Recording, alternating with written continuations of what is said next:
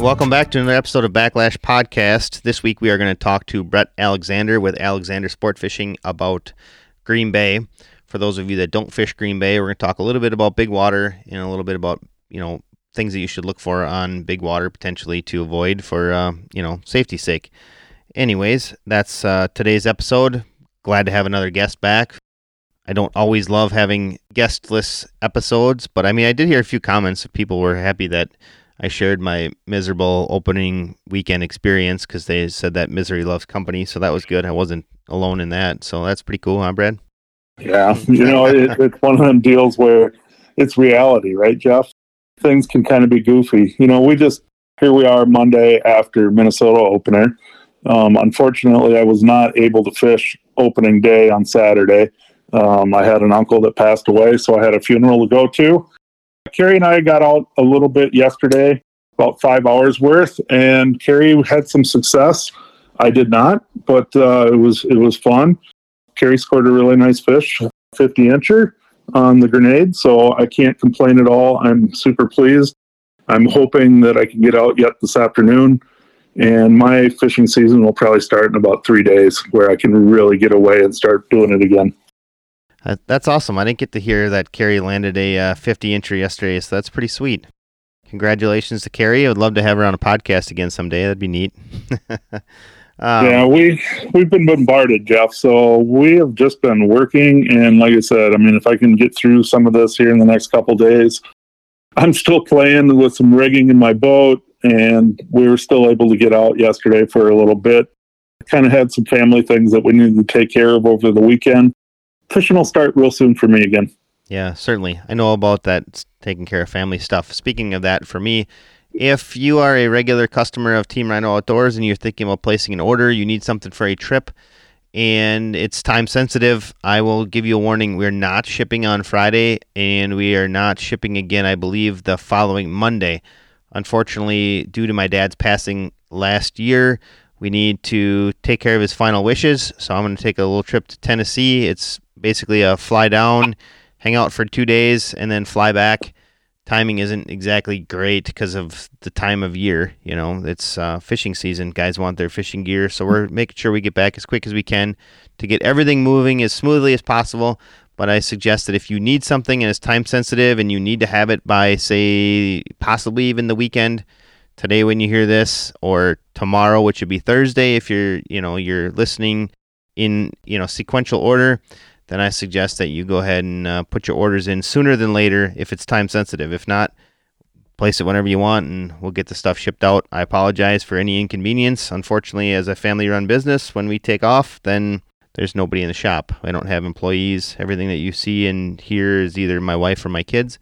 And so uh, that's it. I just want to let everybody know uh, there's going to be a slight delay in shipping. We'll be back to our usually scheduled quick shipping program as quickly as possible you know, with that little bit of shipping out of the way, if you're looking for gear for your next muskie fishing adventure, please consider TeamRhinoOutdoors.com. We are your source for everything muskie related. Tons of gear. It's crazy how much stuff is actually coming into the shop lately. The uh, receiving department, which again is mostly me, has been very busy. We've made lots of new updates to the website, lots of new products in the last, uh, I'd say, 48 hours that have gotten loaded on there. Lots of new colors, tons of stuff. I mean, we just spent an entire weekend just ordering more stuff. So if you're looking for gear, check out teamrhinooutdoors.com. And Brad, where else should they be shopping if you're looking for gear? Well, you can check us out at muskiemayhemtackle.com. Pretty simple little website you can come visit and pretty much get the whole gamut of what we offer, as well as some customs. So, you know, some of the other things that you can do to see Team Rhino Outdoors or Muskie Mayhem Tackle real simple is both Instagram and Facebook. And uh, we try to keep you updated here on the podcast as well. One last thing on the podcast. We don't say it often, but if you want to stay up to date on it, make sure you subscribe on whatever platform you listen to. Not that it helps us out with anything in particular, but occasionally we throw up a bonus episode. And there was like a few weeks, or not not a few weeks ago. It seems like a few weeks ago. It was back in April when we did that week of podcasting. Somebody was asking me on like a like a Tuesday. They're like, "Hey, what are you guys doing for April?" I'm like, well, "We've been doing it already." He's like, "Oh, well, I don't check the podcast out till Wednesday. So if you subscribe, it'll usually send you a notification that says, "Hey, Backlash Podcast has a new uh, something out. You know, just in case on that off chance that we release bonus content, we do that from time to time. I can't say I'm going to say that we're going to do it anytime in the next you know month or so. Usually this time gets a little bit busy, but there's your public service announcement. Subscribe to the Backlash Podcast on whatever platform you're listening to. And I don't believe I have anything else. If you have any, uh, you know, suggestions on the podcast, you can email us backlashpodcast at gmail.com. We don't give that out that often either. Uh, I promise we will eventually respond to your your comment or your email. can also say that it does not take priority over, um, you know, just our general businesses. So, anyways, with that being said, let's uh, dial up our conversation with Brett Alexander. All right, our guest today is Brett Alexander with Alexander Sport Fishing. Brett, we want to thank you for taking time out of your schedule. I know you're busy. You just got off the water already today. We're, you know, smack dab in the middle of what's called your fishing season because you do a lot of walleyes and you do a lot of smallmouth, but I don't want to talk about it, so I want you to talk about it. Brett, first time we've had you on the podcast, why don't you kind of go through, you know, your your guide service? Why don't you talk a little bit about even what got you into fishing and muskie fishing in particular? Sure. Thanks for having me on. How I, I started out, I was a fishing freak like most people are. I did a lot of fishing in northern Wisconsin up in Florence County. A lot of musky fishing, bass fishing, walleye fishing.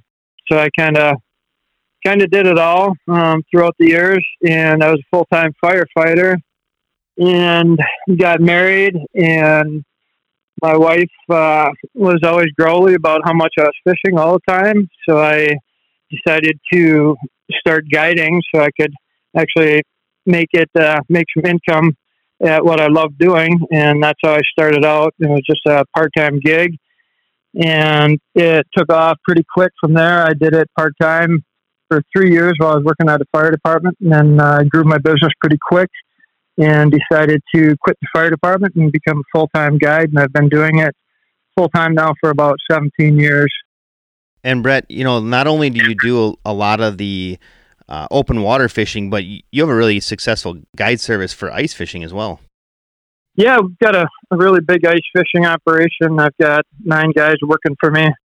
The white fishery on Green Bay exploded about, well, maybe about 12 years ago, and we capitalized on, on the white fishing, and we have 37 ice houses that uh, we mainly guide for whitefish up in Sturgeon Bay, Wisconsin.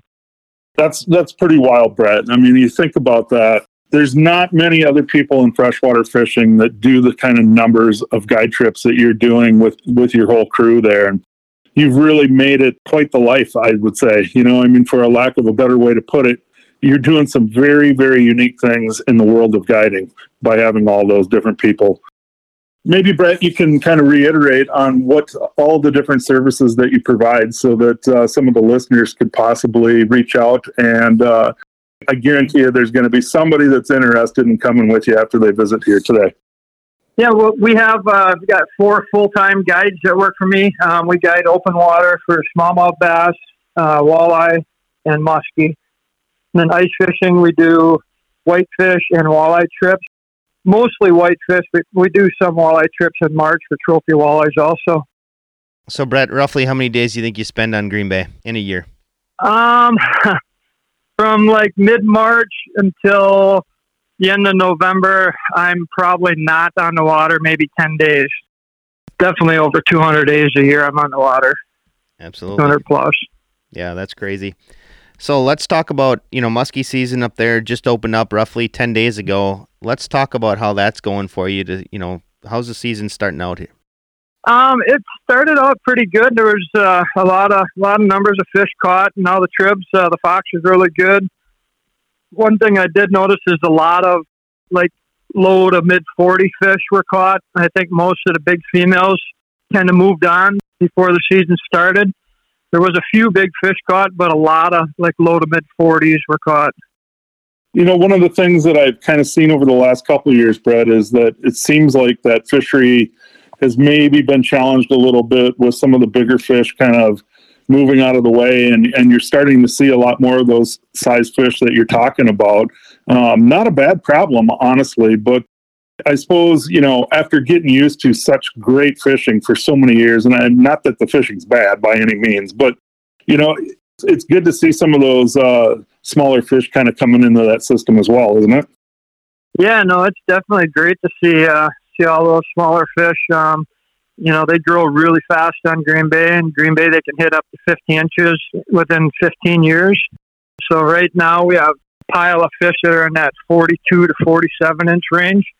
And don't get me wrong, we do have a lot of big fish still in the system, but there's just a really big amount of those low to mid 40 fish that are up and coming. So it's it's looking really good for the future for Green Bay. Yeah, super promising for sure. And uh, I know that you know you've been doing this. How many years? You said around 18 years now. Yeah, uh, full time for I think 17 years, and then I was part time for three years. So probably right around 20 years now. Okay, awesome. How many times have you seen kind of this cycle, Brett? Is this something that's typical, or has it been really consistent? Now you're starting to see kind of a changeover of fish. You know, when I first started muskie guiding, I was probably about 15, 16 years ago. It was really, really good um, for numbers. It was kind of like it is right now. So there was a lot of fish, you know, a lot of great action. And then probably about six to seven years into it is when we started catching a lot of really, really big fish. I think about five years ago is where we peaked, peaked out on big fish. I know back in that time, I had a lot of years where I had 30 to 35 fish that were 50 and over every year. this this past year, I had 28, so it's still good, but it's just not quite as good as it was five, six years ago. Yeah, it's always amazing to me. I think people get hung up a lot of times thinking that they're fishing the same fish, you know, year after year after year, but there's always a circle there, right? there's definitely the circle circle of life. Everything, you know, comes to an end sooner or later. But it sounds pretty strong. Like you guys are snapping back really quick, and like you said, I mean, those fish out there just seem to grow, and and for good reason. I mean, you talked about it a little bit in the beginning there about the whitefish explosion, and uh, your bait source is so incredible. Why don't we talk a little bit more in depth about Green Bay itself and kind of how it provides for the muskies? Yeah, one thing that's cool about Green Bay is it the bait fish is just unbelievable. I mean, we've got huge amounts of gizzard shad in Green Bay. And then also for the bass and the walleyes, we've got the goby population. The goby is an invasive species that got into the system years ago. And everybody was worried about them at first, but then it actually turned out to be a good thing because it's such a big bait fish population for all the fish in Green Bay. You know, it's really crazy how Mother Nature kind of gets regulated like that. You know, like invasives come in, and then all of a sudden it turns out to be a benefit, you know, to the smallmouth population. It's just crazy how that works out. It's weird. Uh, sometimes everybody's freaked out about an invasive species, and it actually turns out to be a good thing. I think, you know, going back in the gobies, I think the gobies were a great thing for Green Bay. You know, Brett, the one thing about Green Bay that's also nice for you is it's it's kind of like the crown jewel of Wisconsin muskie fishing. So there was a gap there where they didn't do some stocking with the VHS, but they've made some changes and they've been able to pump in good numbers of fish. So it definitely helps ensure that the future in Green Bay is as bright as it can be. I mean, the DNR is certainly doing a great job with trying to pump fish in. I think you may know better than me, but doesn't it get roughly like 20,000 fish a year put in there? The last, I would say, 10 years, they've been putting in anywhere from five to 10,000. Um, we did have some years back in the day where they're putting twenty to thirty thousand a year, and it's been pretty much uh, I would say that five to ten thousand every year they're putting in Green Bay right now. One thing too, when they when they do stock them in Green Bay, they're pretty good sized fish. They're anywhere from fourteen to twenty inches. So the you know when you're talking the numbers of five to ten thousand, the survival rate on those fish is really really good, just because they are so big when they put them in. Yeah, absolutely. I mean, I think that's one thing that most DNRs have realized lately. They, in fact, Green Bay used to start out. They just they would just dump a bunch of fry in there. I mean, it would be like two hundred thousand or three hundred thousand fry. It was ridiculous. But they realized that you know quickly realized how inefficient that is. How how much better it is to spend the money to raise these fish up to a reasonable size and start doing fall stockings on them.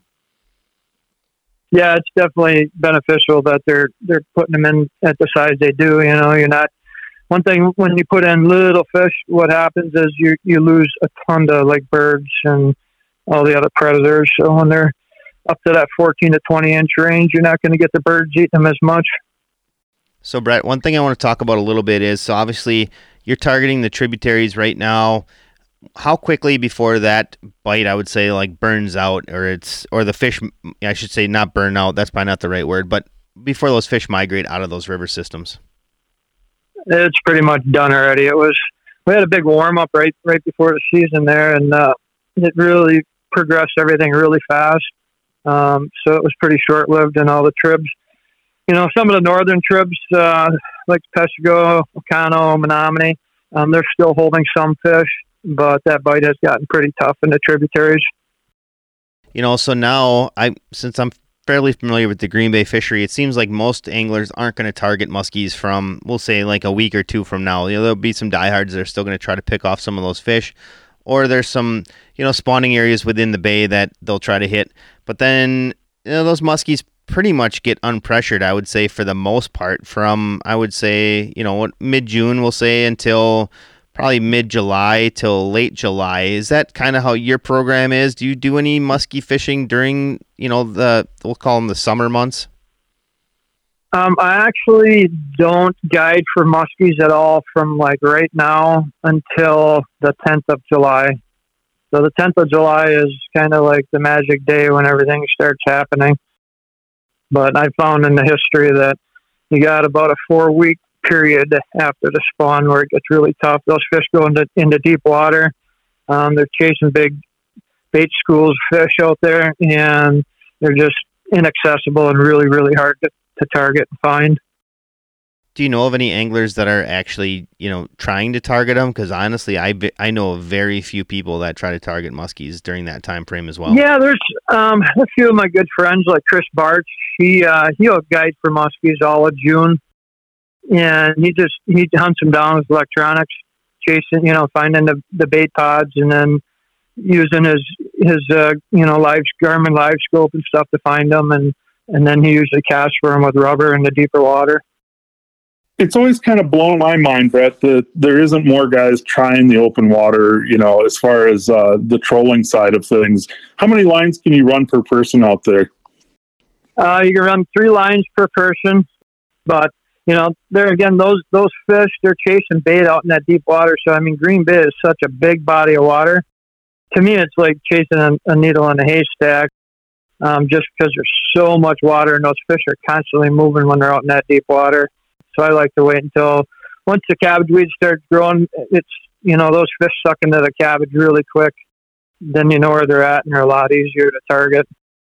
Is it something that you guys maybe target? You know, like you said that the the tributaries that are you know those fish are doing their thing, spawning and what have you, and and they move out of there. Can you cut them off before they do go out to the deep water? You know, there's some areas where the guys will catch them when they're coming out, but I, I just think it's such a fast transition that I mean it's you got to be right at the right spot at the right time when they're coming out, and I think they move out to that deep water pretty quick, honestly. Yeah, that's interesting. You know, I, I it's so strange to me because, like, you know, most of the water that I'm fishing, the month of June, you know, it's almost the same kind of time frame as what you're talking about with Green Bay. Now, keep in mind, my bodies of water aren't as extensive and large as yours are.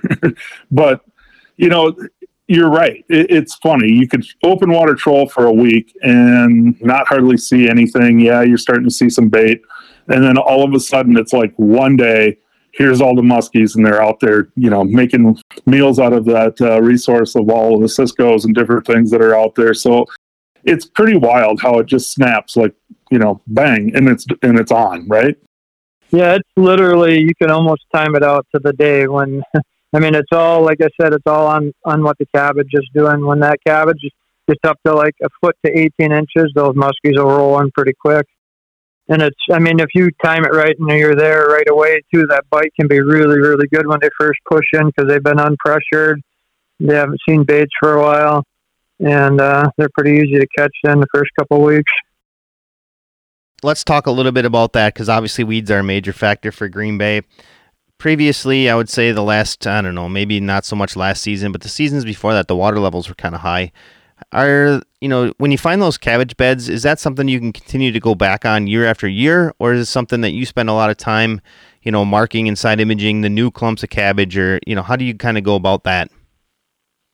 Well, with the with the the high waters we had the last few years, everything changed. So a lot of the traditional cabbage beds that we used to fish were not there anymore because they're in too deep a water to get the sunlight penetration um, for the cabbage to start growing. So we fished a lot of new areas the last like three, four years, some shallower cabbage beds. Um, so it kind of, I mean, you kind of have to go out, you know, and around that beginning of July and the first couple days, I would just go out and motor and cover a ton of water and, and mark everything because we will have new new uh, cabbage beds that grow in different areas sometimes. And but I've definitely seen a lot of changes throughout the years what those fish are doing and where that cabbage grows. But the main key is is the cabbage. I mean, cabbage is king in Green Bay. There's, we have a lot of different weeds in Green Bay, and the muskie fishing is always the best if you find good cabbage beds. So, Brett, you know, one of the things, you know, you're talking about and you're talking about this weed growth. Is that correlate anyway with your perch population, your your whitefish, and so on and so forth? Do you think it's more of a bait migration and the muskies follow, or do you think it's just something that the muskies are waiting for and, and actually make that move? No, it's they're definitely it's all about the bait. I mean, when you get uh, the weed cover, your bait moves in, and once your bait moves in, the muskies move in. So it's, I mean, it's everybody talks about the cabbage, like I was just talking about, but it's really more about the bait and what the bait is doing. Because as soon as that cabbage gets to where there's cover, the perch are going to be in the cabbage. And I'm a big believer in muskie's favorite thing to eat are perch. I believe we had a you know one of the guys from the Minnesota DNR on recently. He said the same thing. You know, they did some diet studies, and yeah. and muskies are definitely all about the perch. Yeah, you know, you look at your your um, patterns, your lures, and, and perch and firetiger are always my two best colors in Green Bay. Um, anything that looks like a perch, they're going to eat. That kind of tells me that they're honed in on the perch. You know, oddly, one thing I've I had success with quite a few years back on was Green Bay was purple, and it doesn't look anything like a perch. I don't understand why they would eat purple. Maybe it's at some point they're keyed in on, like you said, those whitefish and and that's got something to do with it or what the story is. But I've always had luck with purple as well, and I don't know. Have you seen anything with purple or not? Purple's always been a good color for for everything in Green Bay bass, uh, walleye, and muskie. Yeah, I'm, I'm not sure what it is, but they definitely like the color purple. You know, the main things that they're eating on Green Bay, I, I believe, I'm a big believer, like I said, that they love perch, but also they're eating a lot of alewife, gizzard shad, and uh, the whitefish. So we got a large whitefish population, and they definitely hone in on the on the whitefish in the fall. Have you seen a massive uh, change in pressure out there? I mean, Green Bay's really gotten a bunch of notoriety over the past, say, 10, 15 years. Has that uh, really influenced how many people are fishing there, Brett? Yeah, it's. I mean, it's definitely crowded. I would say it's been to me, it seems like it's been about the same for the last seven to eight years. I don't think it's changed much. Be- before that, I would say there was about half the pressure that, that we have now. So, yeah, it definitely gets a lot of pressure in Green Bay, but it's also a huge body of water. So, there's a lot of different places to go and fish. And, you know, unfortunately, the muskies are, when it's casting season, there's not a lot of cabbage on Green Bay. So, there's not a ton of spots you know, you can go to fish them where you're going to catch them. There's about four that I know of that I've ever found, but they pretty much go back to those same areas every year. Yeah, that's always blown my mind because you know you hear about it quite a bit. Like you know, this guy's on this spot, or you know, the, your guys are kind of playing merry-go-round on these fish. It kind of reminds me of the Mille Lacs days when we were all out there guiding, and you know, you could literally talk to your to your neighbor on the water and say, "Hey, you guys doing any good? You seeing anything? Blah blah blah." Do you experience that same thing out there? I've never actually musky fished on on Green Bay. I see exactly what you're talking about out here. You know, every there's a good handful of us that that know the whole game out here, and like I said, there's like four spots where it's good to fish. So it's you know pretty easy to to uh, pinpoint where the fish are because they're going to be on one of the four spots Yeah, that's crazy. How do you combat that? Let's talk about how you deal with some of that pressure. I mean, are you fishing different hours and trying different things when, uh, you know, maybe the people aren't out there, Brett? A lot of times, like on the weekends, what I'll do is I'll fish at nighttime. You know, and I've I've found that that'll work pretty good is getting on that night bite when there's not as much pressure. You know, and then like if you get an area that you want to fish and it's crowded, what I do a lot of times is I'll fish the outskirts of where everybody's fishing because a lot of times if there's a lot of boats in one area, to push the fish push the fish off those flats and out to the outer edges. All right, Brett. So it's no secret anybody that's out trolling on Green Bay, especially you know later in the season, is not that late in the season in that September timeframe. They're running super shad raps what is it about that bait that's so special? You know, why can't you know why can't guys catch stuff on other baits other than super shad raps? It seems like I I've seen it and I've heard about it, you know, and I'm sure you've experienced it. You'll be rolling out six, nine, twelve super shad raps, and it's it's like the bait of choice. There has to be other baits that work, but yet this one's still the one that's it's the the bait for Green Bay. Yeah, it's definitely you know my favorite um, trolling bait for sure. Um, and it, and it never used to be that way. It, was, back in the day, I mean, like 15 years ago, nobody ever ran super shads out on Green Bay. It was all either grandmas, um, baby shallow raiders, baby depth raiders. The, the jointed baby depth raiders were a really good bait. Um, the full size shallow raiders. I mean, it was all Bucher stuff back in the day.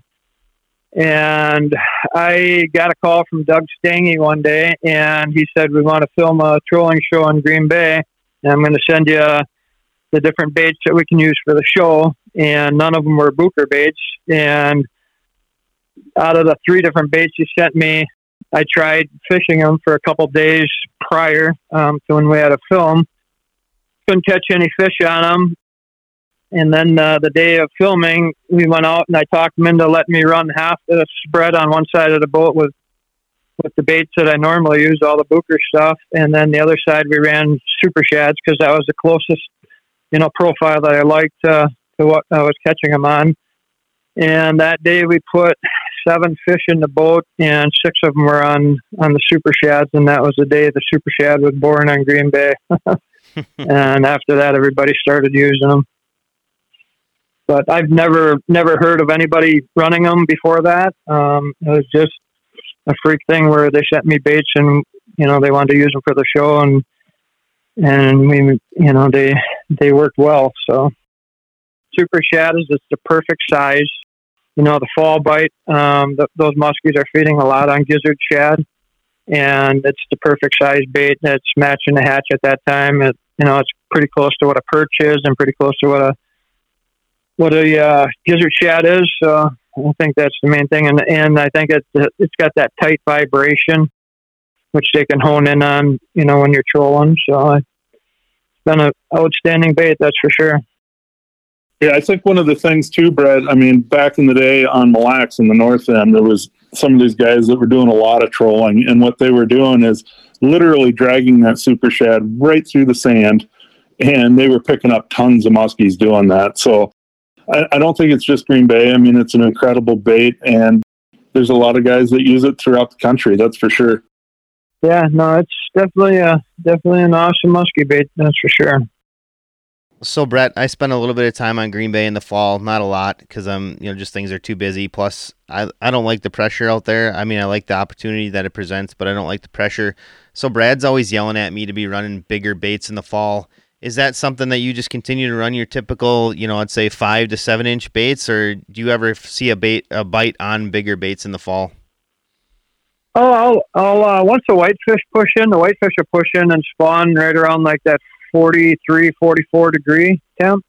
And once they push in, you'll definitely catch them on bigger baits. And, and a lot of those big muskies are hone in on those whitefish. So then you can you can run some 10, 12 inch baits at that time and catch fish. But before then, it's pretty tough to catch them on the bigger baits. So then let me follow up with another question about big fish on Green Bay. So obviously, it's no secret that there's tons of big fish out in Green Bay. You guys catch lots of them in you know early season, but you also catch a lot of them in August and September into October. But now when I go out there in November, it seems like I see quite a bit less pressure, and I never run in. I shouldn't say never, but I very rarely run into a very large fish. Do you still find yourself catching many of those 50 inches in November? Because to me personally, um, not not near as many. You'll probably catch 90% of all your 50 inches in July and August and September. Um, October, November, it gets it gets tough on Green Bay. I mean, you can still catch fish, and once in a while you get a big one. What I've noticed the last like three years now, in October, November, we can catch them pretty decent, but a lot of smaller fish. And I actually figured out a, couple different tactics um, of fishing some tributaries and catching some big fish in the fall casting. So I don't do as much trolling. I do some nighttime casting trips into tributaries that works pretty good for bigger fish. Sure, yeah, it definitely seems, you know, it just seems like and I don't hear of any many people catching giant fish. You don't see many of them on on social media, like nothing. And obviously, the fish aren't gone. You know, so it's just. Yeah, I my my theory is I think with the bait with the uh, the perch coming back right now, um, because this all changed with the big fish. You know, in the in the fall getting tough about five or six years ago. And I think what happened is these perch are coming back and they're out in the deep mud. And I think a lot of those big muskies are going and honing in on those perch late in the fall. And we're just not, we're not catching them up in the traditional areas in the shallower water where we're trolling. I think they're deeper and uh, eating those perch. But that's, you know, that's my dream. And I'm not sure if it's true or not, but I think that's what's happening. It definitely seems like a, you know, possible so you know it it definitely seems like that could be true. The only way to find out really is to just spend a lot of time out there, and I'm sure with you guiding every day, you know you don't have time to explore a ton of different stuff because your clients don't yeah, want to pay you to one explore. Thing, one thing with if the muskies are in that real deep water eating those perch out in those in that mud, you know, I wouldn't want to go out there and target them because if you figure out a bite, I I think what'll happen is you're going to end up killing a lot of fish if you're fishing that deep water for them. So I think it's something that's best just left alone, and you know maybe they'll change someday where they come back in shallower. But I think they're out in that deep water, and you know I think if guys figure it out and go out there and start catching them, you're going to end up hurting your fishery and killing a lot of fish.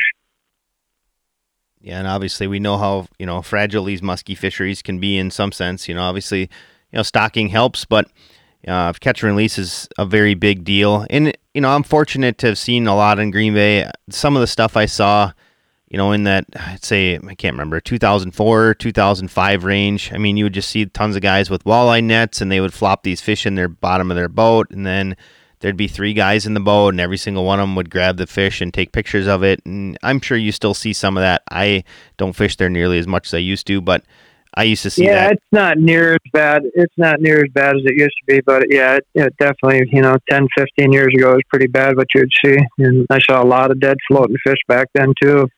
People mishandling them and not releasing them properly. And, but I think uh, a lot of people have been educated since then, and it's definitely got a lot better. Yeah, like I said, some of the release techniques you saw were uh, I'd say horrendous kind of is the word I would use to describe it. And like I said, I don't spend a lot of time out there now, but I haven't seen it nearly as bad as it ever used to be.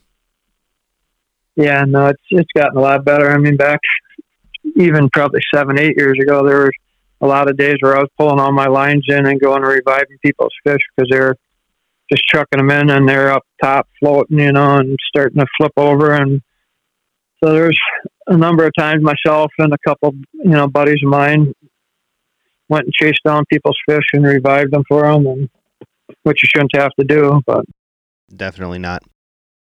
And so, Brad, I'm just kind of curious about your, you know, your cl- your customer base, your clientele. Do the majority of these anglers that hire you are they just out there looking to catch a fish that day, or are the majority of them looking to learn Green Bay? You know, you get a mixture. You get, uh, you know, I'll get some hardcore musky anglers that want to fish Green Bay on their own, and they'll come and hire a guide to learn it quick.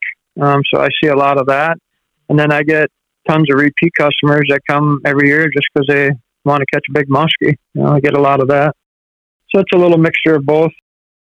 Yeah, I think the one thing I've noticed in recent years is the amount of you know the the increase in traffic I would say from like Minnesota anglers. It seems like uh, more and more anglers are traveling to come fish Green Bay which you know it's a good thing for the local economy it's a good thing for the fishery itself.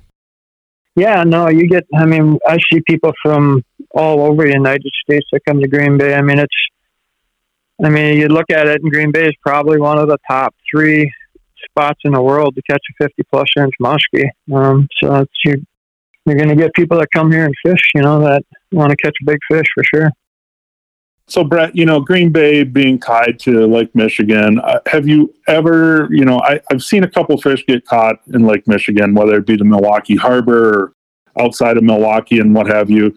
I mean, are you hearing about more than probably I'm probably hearing about? The last few years now, I've seen a lot more fish caught on the lakeside, and I think what's happening is in June we get a huge supply of bait fish that come from the lakeside, the alewife, into Green Bay. And then usually around right in the beginning of July, those fish migrate back to Lake Michigan. And I think what's happening is those muskies are following them back into the lakeside. Um, I know last year of seven muskies that were caught by salmon charter boats, um, you know, like Algoma and down to the south from Algoma they're definitely transitioning over to the lakeside. Some of the fish are. Is there any nice cabbage beds out on Lake Michigan that I'm unaware of? I mean, I've salmon fished over there and trout fished and so on and so forth, but I don't know of anything. I mean, I haven't spent the time like you probably have um, that maybe could be checked. I mean, this whole Great Lakes thing, whether it be Lake Michigan or Erie and so on and so forth, I mean, you're definitely hearing a little bit more about that. Yeah, I don't think there's any weeds as far as cabbage goes on the lake lakeside. Um, from what I know of, I know from like Gills Rock all the way down to Kewaunee, there's no cabbage beds that I know of in that area. Whether there is south of there or not, I'm not sure, but that's an interesting deal. I mean, you talk about Green Bay being so vast and and how small those little weed beds are. You know, it's amazing to think. I mean, you have that much water, you would just think that uh, there would be some more availability. But I've heard the same thing from everybody that fishes out there. So, I mean, I it just it's kind of mind boggling, honestly. Yeah, it's it's pretty crazy, and it all comes down to the to the weeds. I mean, the the whole east shore um, from the lower bay all the way up to Sturgeon Bay, there's only one weed bed on that entire stretch. And the west shore has got the main amount of weeds. You know, that's why you see all the pressure on the west side, just because that has the brunt of the cabbage weed beds. But it's just, you know, it comes down to the weeds, and we don't have a lot of big cabbage beds on Green Bay, so the fish are, are isolated in, in those specific areas. And um, you know, maybe someday it can change, you know, but I haven't seen any changes, like I said, in the last 15 to 20 years as far as the, the main areas where the weeds grow. You know, they're always in those areas. Some days they'll be, some years they'll be in shallower, um, some years in the deeper water. Um, but what happens, like the last couple years with the high water, it all comes down to sunlight penetration on where those weeds grow. Once you get deeper than about eight to nine foot, um, on Green Bay with the dirty water, you're not going to see much for cabbage weeds bed, beds in, in deeper water than that. You know, Brett, one thing we haven't talked about is let's just talk about a little bit about big water safety, not necessarily in Green Bay alone, but any big water situation. Obviously, Green Bay's to the extreme of big water.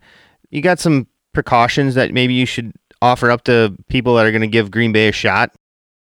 Uh, the main thing is just, you know, watch your weather you know, watch your wind directions and wind speeds because Green Bay can get pretty nasty, especially on you get a big north or a northeast blow, and it can get pretty ugly pretty quick. So I'd say that's the main thing is just watch the weather. I see guys get caught out in some pretty nasty stuff sometimes.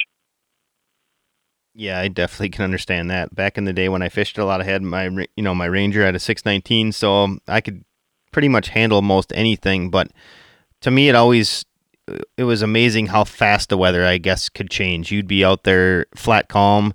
Um, this is no secret to you. I'm sure you see it on a you know semi regular basis. You can be flat calm, and next thing you know, you're in three footers. You know, I w- I wouldn't say like instantly, but you know, fairly quickly. Yeah, it can it can change pretty fast on you know on Green Bay. You know, a lot of times you just if you got stuff coming from the like the east or the west, it's not a big deal just because it can't build build really big. Um, but when you get stuff that's coming out of the north, that's when you want to be careful because then it's coming over 100 miles and it can get pretty wicked. So before we let you go, Brett, let's talk one thing. If you know, can you offer up one tip, I guess, for somebody that's looking to try to get on in Green Bay by themselves? Obviously, hiring a guide would, you know, such as yourself, would be a good place to start. But let's just say they didn't want to go do that. You know, you got any? You got a tip you can offer up to get started? Um, I guess the biggest tip I'd say would be plan an extra day and come and just drive around and and look at where everybody's fishing because it's not hard to figure out the spots. But I'd take a day and go for a joyride and figure out where the spots are, and then go and start fishing.